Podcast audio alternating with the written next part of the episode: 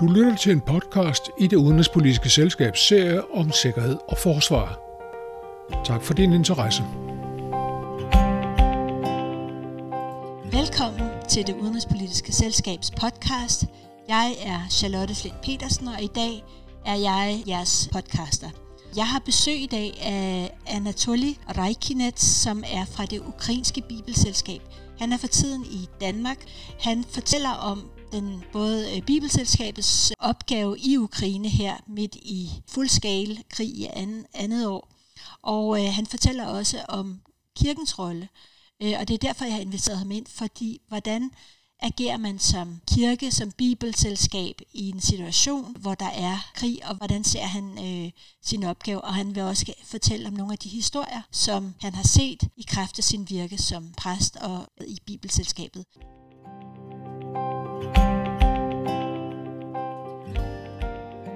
Velkommen, Anatoliy.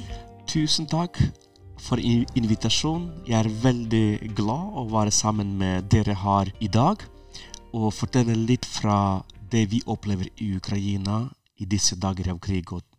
I dag er nøjagtigt syv hundrede dage siden fuld krig har startet tjuefjerde februar i tyve tyve-to i Ukraine. Så jeg er vældig taknemmelig for den mulighed og være sammen med, med dig her og have en samtale om Ukraine. Vi danskere, vi ved ikke så meget om det kirkelige rent faktisk, altså mange af os. Så hvad er et bibelselskab, og hvilken rolle har et bibelselskab? Bibelselskabet er en kirkelig organisation, som består af ortodokse, katolske og protestantiske kirker. Alle sammen, vi har seksten medlemmer, seksten kirkesamfund, som er medlemmer af Bibelselskabet. Vi er en unik platform i Ukraine, hvor møttes alle disse ulike kirkesamfund og har en tæt samarbejde uh, for uh, at have bibler, for at oversætte Bibelen og for at distribuere Bibelen uh, til ulike kirker i Ukraine. Vi er en ung organisation i forhold til Dansk Bibelselskab, som er over to hundrede år. Uh, vi, uh, Bibelselskabet i Ukraine blev stiftet i nitten nittien uh, under Gorbatjovs tid, når Sovjetunionen uh, begynte at gå i opløsning, og Ukraine blev et selvstændigt land, så Bibelselskabet blev stiftet uh, i nitten nittien. Så vårt opgave er at alle kirkesamfund i Ukraine har en bibel som er oversat til en uh, modern ukrainsk levende språk. Og uh, vi har en godt tæt samarbejde på platformen af Bibelselskabet. Kan du lige fortælle, hvad der faktisk, hvordan Danmark reagerede dengang, at det ukrainske bibelselskab blev etableret? Der var noget med, at der blev givet en stor bevilling. I nitten otteogfirs det var fortsat uh, Sovjetunionen, perestrojka, uh, og vi har uh, fejret tusind års jubilæum siden kristendom kom til Rus, til Ukraine. Og danske bibelselskaber og skandinaviske bibelselskaber, de havde en stor arrangement til at uh, sende bibler ind til Sovjetunionen. Det var første tillatelse officielt fra Moskva, fra daværende regering i Moskva, for at utlandske organisationer kunne sende inn bibler til Sovjetunionen. Og det var et stor etterspørsel etter Bibelen på den tiden. Og Ukraina fikk mest av alle de bibler. sytti prosent av, av alle bibler som, som, som kom. Det mange trailere etter trailere kom med bibler. Barnebibler og også en ordinær bibelen. Og det var en stor gave til Ukraina den, på den tiden. Og jeg husker en gang patriark Filaret, han sa at alle de bibler som kom til Ukraina har forandret Ukraina. Derfor vi i Ukraina tenker litt annerledes enn mange andre naboland som også har vært tidligere i Sovjetunionen. Derfor ukrainere ønsker å leve i fritt land. Så tusen takk for alle de bibler. Det, jeg har møtt noen uh, mennesker som i dag, en av de er metropolit. Jeg har møtt mange biskoper, prester, lærere som sier nitten åttini, nitten åttiåtte, nitten åttini, nitten nitti. Jeg fikk en blå Bibelen som kom fra Skandinavia, og det var min første møte med Gud. Og i dag jeg er biskop eller uh, metropolit eller lærer, så det har gjort enorme uh, endringer. Tusen tak. Kan du forklare lidt om din egen baggrund som religiøs person i øh, Ukraine? Hvad, hvad, hvad er det for en baggrund, du har i virkeligheden? Jeg kommer fra en familie, som hører til Ukrainsk evangelisk kirke, som har kommet til Ukraine for cirka hundrede og ti år siden. Evangelisk bevægelse. Og min bestefar har været præst i evangelisk uh, kirke. I nitten femtito han var arresteret. Uh, han blev arresteret i kirken på talestolen uh, og fik ni år fængsel på den tiden. De havde veldig mye lidelse som familie, fordi alt blev konfiskert, og familien havde veldig vanskelig de årene han var. De vidste ikke om han var i live engang. Uh, min far også har været uh, pastor og biskop i kirken, og jeg husker som ung ung gutt, K G B-politi i vårt hjem, som kom flere ganger, og de har søkt rundt uh, i hyllene for fine bibler eller uh, kristne bøker, kirkebøker. Uh, min far ble arrestert, og så fikk han bod. Men det var på åttitallet, så det, han, han ble ikke fengslet. Så uh, det er min bakgrunn. Jeg kommer fra en, en kristen uh, familie, som jeg er veldig takknemlig for, og, og har alle de uh, gode uh, opdragelse, som jeg fik fra min bestefar og fra min far. Nu skal vi ligesom frem til nutiden. Hvad uh, gjorde du den dag, at uh, Rusland besluttede sig for at intensivere krigen og lave en total krig mod Ukraine? Hvad, hvad var dine tanker den dag, som, som præster? Som uh, min kone Victoria, hun sa til mig flere ganger, Uh, fordi vi så i Kyiv at utlendinge reiser ut. Alle internationale organisationer stenger ned kontorer og, og evakuerer medarbejdere. Og en gang vi gikk tur, og så ser vi at fra flere ambassader det går en røyk, og vi skjønte at de brenner opp dokumentasjon. Så det var alvorlige signaler om uh, at krig kan skje. Men jeg personlig trodde ikke at det er mulig. Dagen før Victoria sier til meg, skal jeg pakke koffert til barn hvis krig skjer, sånn at vi kan bare ta og reise. Og så sier jeg, Victoria, nei, jeg tror ikke det blir en krig. Russland vil ikke gå så langt og, og, og ha sånn så full, full krig og, og, og så skytte raketter på Kyiv. Så vi lagt oss å sove, og klokken litt over fire så hørte vi første eksplosjoner, eh, ikke så langt fra oss, fordi det er flyplass de, de holdt på å bombe. Og da Victoria våknet og sa, jeg sa det til deg! og og jeg, jeg, jeg var sjokkert. Jeg har ikke ventet den situasjonen, og vi bor i femtende etasje. Uh, det ble ikke elektrisitet, så vi måtte pakke, pakke ting for, for bar- barna våkne også og ble veldig skremt, for de hørte eksplosjoner. Og eldste, uh, hun er elleve år, Kristine sier, pappa, er det krig startet? Fordi alle har snakket om det på, på forhånd. Så de fleste som hadde biler og hadde muligheter, de har uh, reist ut uh, fra Kyiv. Det, det var full kaos. Det var, det var mengder av mennesker uh, ut, ut av Kyiv. Og jeg tenkte uh, som, som uh, medarbeider av det ukrainske bibelselskapet og, og, og uh, prest i kirken, vi må hjelpe mennesker, fordi det er ikke alle som kan reise ut. Så vi satt i gang Uh, all slags uh, hjelpearbeid. En prest ble en sjåfør, uh, evakuere mennesker til uh, tog, uh, togstasjon, fordi uh, Russland også har bombet, uh, kastet flere raketter på togstasjon, men, men togene kunne gå. Så det var tusenvis av mennesker som strømte inn og trengte all slags hjelp, og da satt vi i gang og hjelpe mennesker rundt oss. Hvordan har arbejdet så altså været siden da? Altså, jeg ved, at øh, I har sat i gang i en, en hel masse forskellige ting for at hjælpe mennesker. Og hvordan synes du, øh, at kirken har, har ligesom løftet den rolle, eller er det en rolle, som kirken overhovedet skal løfte?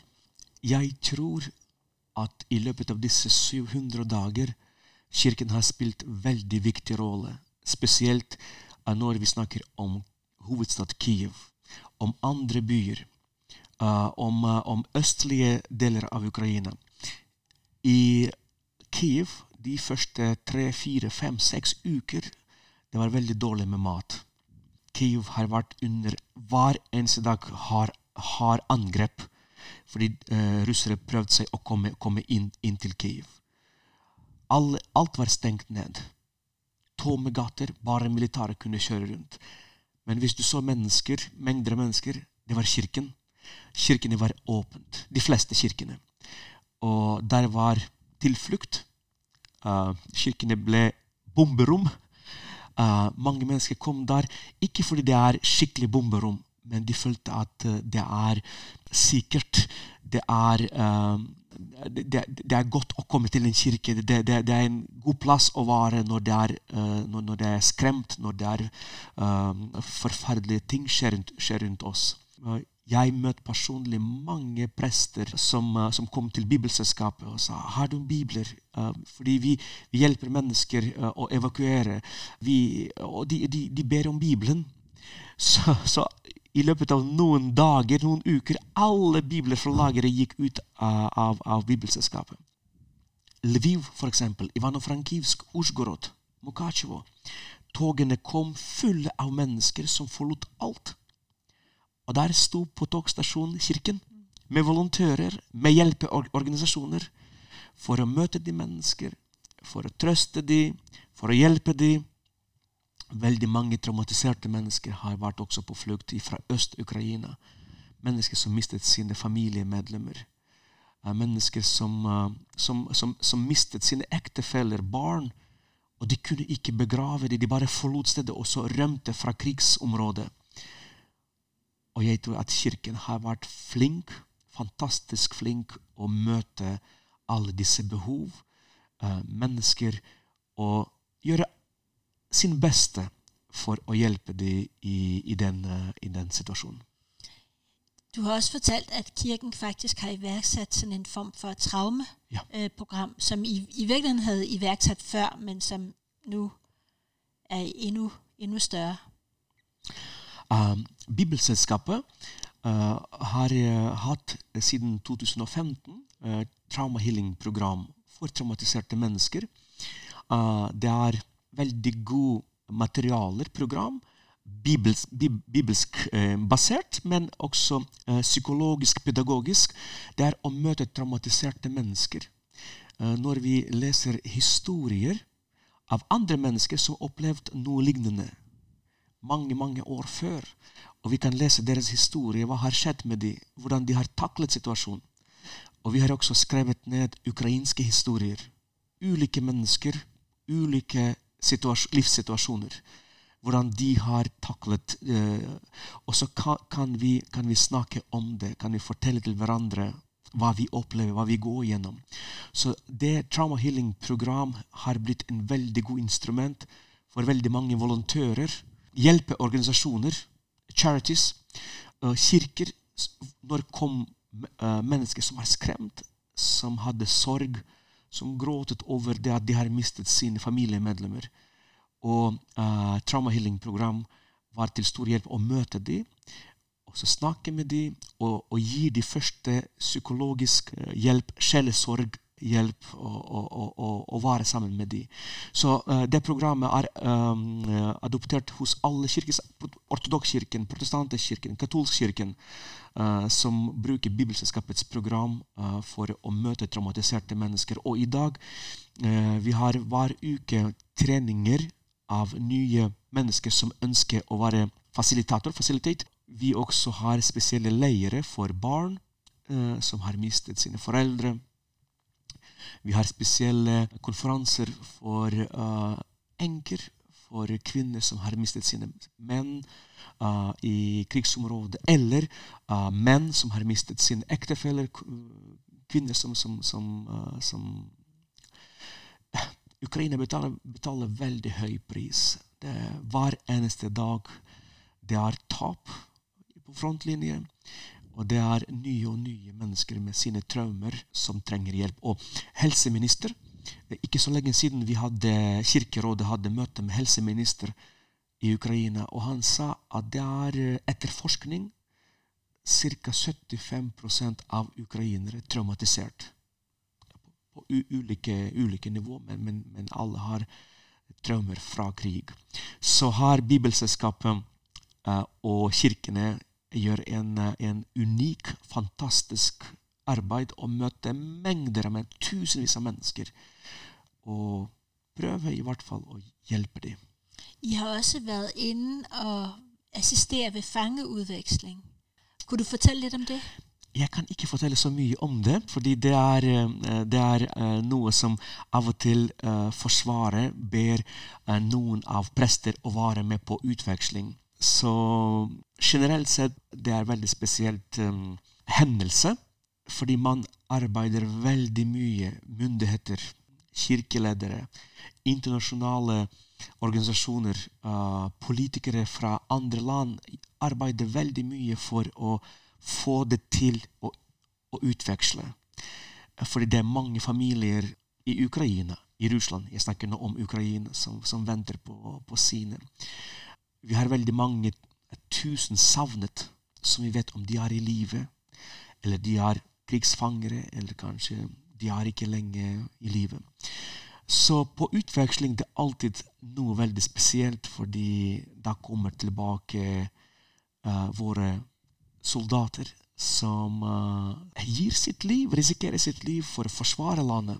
Og mange av de har gått gjennom veldig vanskelige. Dessverre, jeg må si at absolutt alle blir veldig mye torturert, dårlig behandlet, og kommer tilbake i veldig, veldig dårlig helsesmessig tilstand. Og ofte vi til og med inviterer, alltid inviterer myndigheter, til og med presidenten inviterer Røde Kors å komme på utveksling for å bevitne i hvilket tilstand vi utleverer russiske soldater, krigsfangere, tilbake til Russland, og hvordan ser ut, hvordan var behandlet ukrainske soldater å komme tilbake.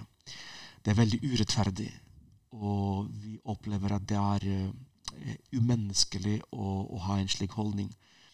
Jeg ved godt, du måske ikke er så meget for at sige det her på bånd, men, men det er sådan noget, altså det er skamferinger.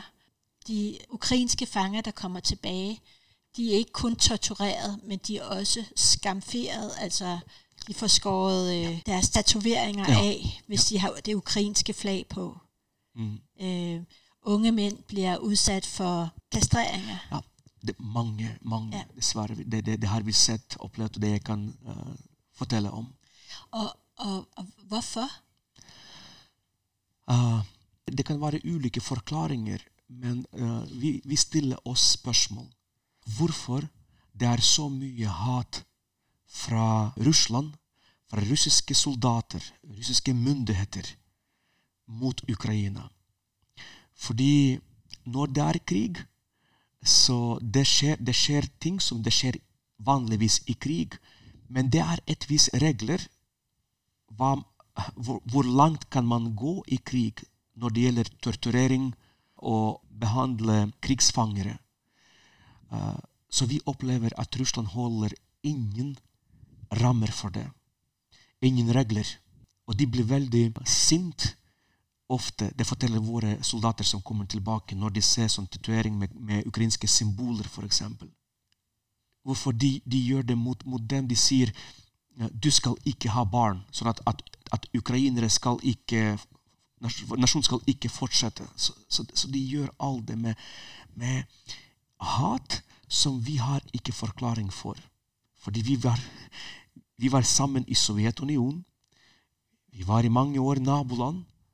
Og det har utviklet seg gjennom propaganda en uforståelig for oss hat mot ukrainere.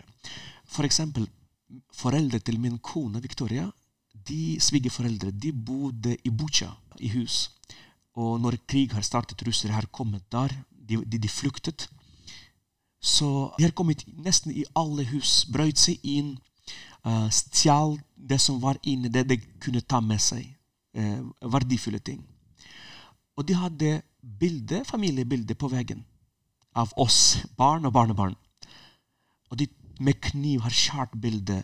Uh, vi forstår ikke, hvis du kom inn, du stjeler ting, og så går du, men hvor, hvorfor det er så mye hat å gjøre ting som det?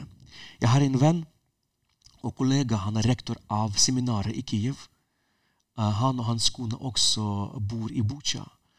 Og, og russere har vært i alle disse uh, boligblokk i leiligheter. Ba, knuste møbler, uh, ødelagt ting, gjorde veldig mye for å vise fram at vi hater dere. Og i en annen leilighet til deres naboer, det ble skrevet på veggen på russisk: Hvem har tillatt dere å leve så godt som dere lever? Uh, så det er, det er mange spørsmål vi også stiller oss, hvorfor det er en slik holdning. Eller vi forstår at propaganda gjennom årene har gjort uh, noe som er helt utenkelig. Fordi jeg tenk, tenkte før krig at det kanskje er ikke mulig i moderne verden, globalisert verden, uh, samfunn, å, å, å, å blokkere et land, og så kjøre propaganda når vi har internettforbindelse. Altså, vi har all, alle disse muligheter, men å lukke land, og så få alle tro narrativ som, som er ikke sant. Det er jo meget skræmmende i virkeligheden. Øh Kan det også have noget med et meget kriminelt styre? Altså Putins styre er kriminelt, og den filosofi, den kultur, som de får de kanaliseret ud i, ud i hos soldaterne, eller er det, er det en, en forklaringsmodel? Uh, krigsfangere fra Rusland, soldaterne, som, som, som, som er hos oss i Ukraine.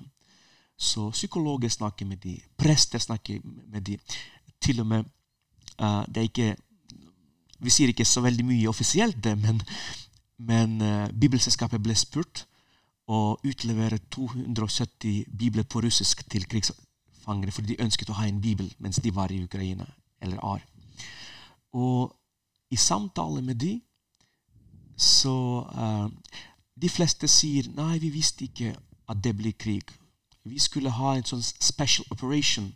Men en del av de blir veldig åpent og forteller at uh, vi trodde, fordi det er på T V, at her er nazisme, at uh, dere ekskluderer fra samfunnet russisktalende, at russisk språk er, hvis du snakker russisk, så kan du bli slått på gata. Og, og, og ting som det ble sagt veldig mye på T V. Så noen av soldatene, krigsfangere russiske, sier at uh, ja, min, min mor, mine foreldre, min kone, vi, vi, tror, vi trodde det, men når jeg kom her, så hører jeg at, at ukrainske soldater, mange av de snakker russisk, og, og det er ikke problem. Og hvordan de har sett og opplevd når de kom inn til byer, de, de, mange av de begynte å forstå at det er ikke special operation, at, uh, fordi uh, de ble fortalt at uh, dere vil bli velkommet av de fleste, fordi de venter til å bli befriet fra nasjonal, nasjonalister i Ukraina. Så jeg tror det er en forklaring at, at propaganda har vært sådd i soldatenes uh, hode, og uh, mange av de kanskje gjorde det de gjorde, men også mange soldater forteller at de kom for å tjene penger. De ble rekruttert, Uh, og, og lovt å ha uh, lønn, bet, god, godt betalt. Uh, bare noen få måneder så får du stor lønn, og så går, uh, går du tilbake. Veldig mange også forteller en slik historie. I Bibelselskabet har I også den russisk ortodokse kirke. Hvordan uh, forholder de sig til alt det her? Hvordan uh, kan, de, kan de lave en balance mellem, skal man sige, det der foregår i krigen og i Rusland og deres arbejde i Ukraine? Den heter Ukrainsk ortodoks kirke, Moskva patriarkat. Ja. Men uh, som du sier, uh, eh, som faktum, det er uh, russisk ortodoks kirke i Ukraina. de er medlem av Bibelselskapet, og vi har et visst uh, samarbeid nå. Uh, vi må uh, skille fra hverandre de hendelser når metropoliter, biskoper, prester har vært arrestert, tatt for å uh, jobbe for Russland, oppgi informasjon, drive propaganda i kirkene. Vi har hendelser at uh, det var mennesker fra lokalkirken kom til militæret, til politi og fortalte at vår prest snakker positivt om Russland nå og sier at, at uh, det er bedre at Ukraina blir med Russland eller under Russland, uh, og da politi må handle. Så det har skjedd mye av det, og mange av de er arrestert uh, og dømt, og, og noen allerede sitter i fengsel, men ikke alle. Jeg selv uh, kjenner flere prester fra uh, Ukrainsk ortodoks kirke, Moskva patriarkat, som ønsker å være med folk som kirke, hjelpe, stå og forsvare Ukraina i dag. Det er noen prester som kommer til Bibelselskapet og ber om ukrainske bibler, fordi de hadde ikke fra før liturgi på ukrainsk språk, bare på russisk eller slavisk, uh, de fleste i Moskva patriarkatet. Så det er uh, begge deler, og det er de lokale kirker, noen biskoper, som sier at uh, vi sitter i veldig vanskelig situasjon uh, nå, uh, fordi lederskapet, men mange av de sier vi må ta valg for oss. Vi vil være med Ukraina, med mennesker. Og som dere kanskje kjenner fra nyheter, at det er veldig mange lokale kirker i løpet av disse syv hundre dager i krig har gått over til den ortodoks kirken av Ukraina, den nye ortodoks kirken i Ukraina, eller autokefal ortodoks kirken. Så det er disse prosesser som pågår. Så vi må bare se at det er konkrete saker. Når det var konkret, jeg selv så flere ortodoks kirker hvor det var i Øst-Ukraina lagret våpen når krig har startet. Og de var veldig pro-russiske. Det var, det var, det var propaganda av uh, russisk myr gjennom disse kirkene. Og det er skadelig for Ukraina. Så. Sidst, men ikke mindst, så har I også et stort arbejde i forhold til altså soldaterne øh, i krigen. Kunne du også fortælle lidt om den? Øh, ja, den. Det er, du vet, øh, alle vi i Ukraina i dag, til og med mine barn, Georgi åtte år, Kristine elleve år, vi sier før krig og under krig. Ikke etter krig, men under krig. Før krig, hvordan arbeidsoppgaver uh, var, og, og, og under krig, det er, det er totalt forskjellig. Jeg sier at mange av oss fra Bibelselskapet, fra kirkene, prester, har blitt alt mulig mann, gjøre, gjøre forskjellige ting. Og når vi besøker, uh, og vi, vi reiser hver andre uke, hver tredje uke til frontlinje, sammen med noen andre fra Bibelselskapet, fra ortodokskirken, fra protestantisk kirken, og så sammen med militære kapellaner, vi som er prester, så, så, for det er stor behov for uh, feltprester i ukrainsk militære i dag. Mange soldater, de ber oss og lese bønn med dem. Vi leser mye Salmenes bok sammen med soldater. Uh, vi leser Bibelen. Uh, vi uh, har samtaler en og en. Uh, vi hører deres historier. Mye sjelesorg. Men det hender at uh, jeg selv fikk forespørsel en, en, uh, ikke en, det, det flere ganger. Uh, en soldat sier, kan du ringe til min kone? Uh, jeg har nå allerede femten måneder. Har ikke vært hjemme. Jeg har to barn. Og jeg har mistet kontakt. Jeg vet ikke hva, hva jeg kan si. Jeg kan, jeg kan ikke ringe og snakke. Kan du ringe og si at jeg er så glad i henne, i barnet, jeg elsker det, og det går bra med meg. Så ja, du, du, gjør, du ringer og så snakker på veien av, av en soldat, av en mann. Det var hendelser når, når, når også soldater har bedt å ringe til deres foreldre, til mor. Han sier, jeg er så følelse, blandet følelse, jeg kan ikke snakke med min mamma. Kan du ringe og si at det er ok med meg, at jeg, det går bra med meg? Noen henvender seg og prøver å, å, å, be, å be oss om å hjelpe og sette, sette i gang bedre kommunikasjon mellom ham og familien hans, kone og barn. veldig mange tøffe historier. De hadde veldig vanskelig når de miste sine kamerater, sine venner.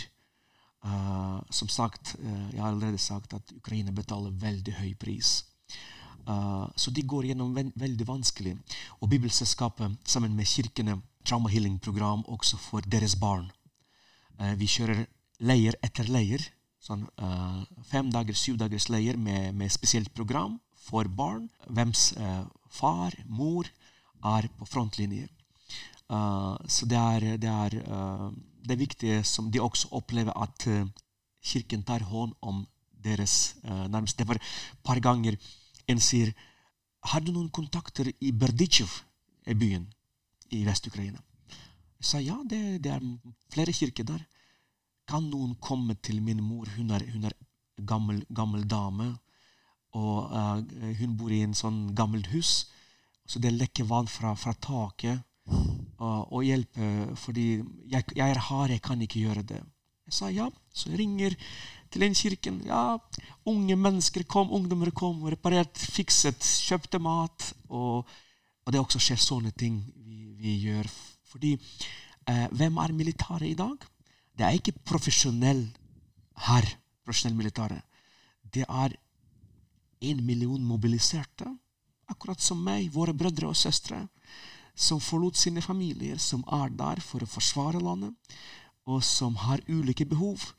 Og her, det er veldig viktig at vi står sammen uh, om det. Uh, det de går gjennom og opplever, det vi sivile også hører og opplever.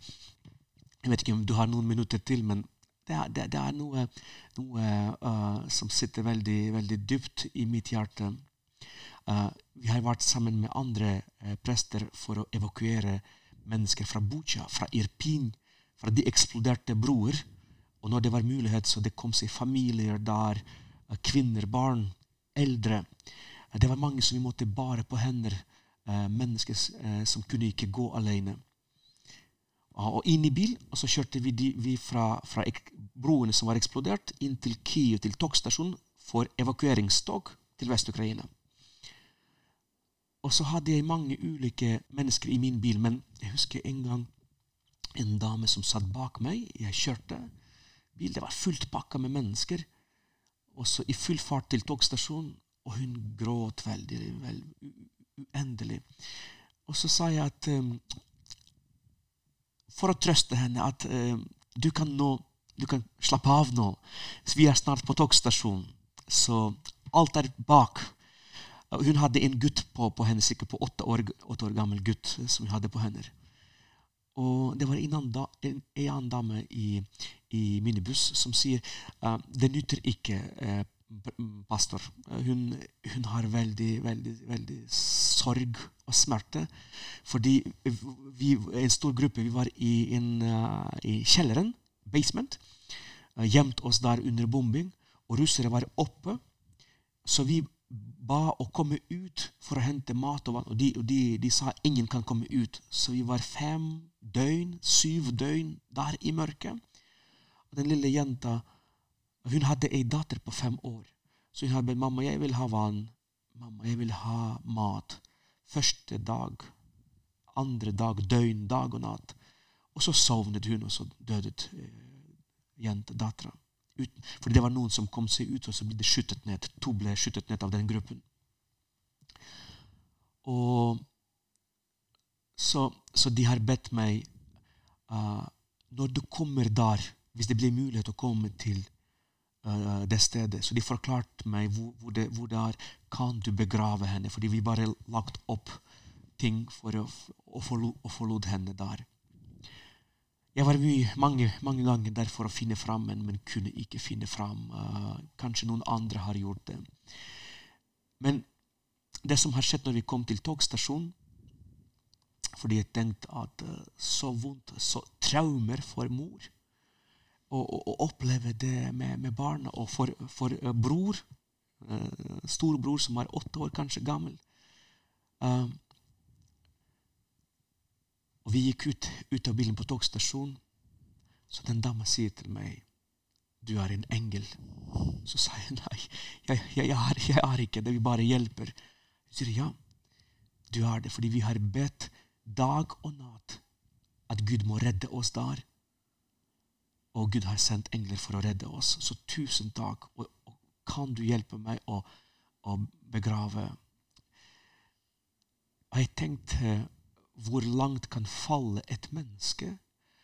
De soldater, når de ser barn, kvinner, eldre mennesker, lamme mennesker, og behandler de som, det, jeg finner ikke ord, og jeg kan ikke forstå, jeg ofte stille i mine bønner spørsmål til Gud, at, at det går an for et menneske, for, for mennesker, og så falle så ned, og handle mot andre mennesker på den måten. Og det er det vi opplever i disse dager under krig.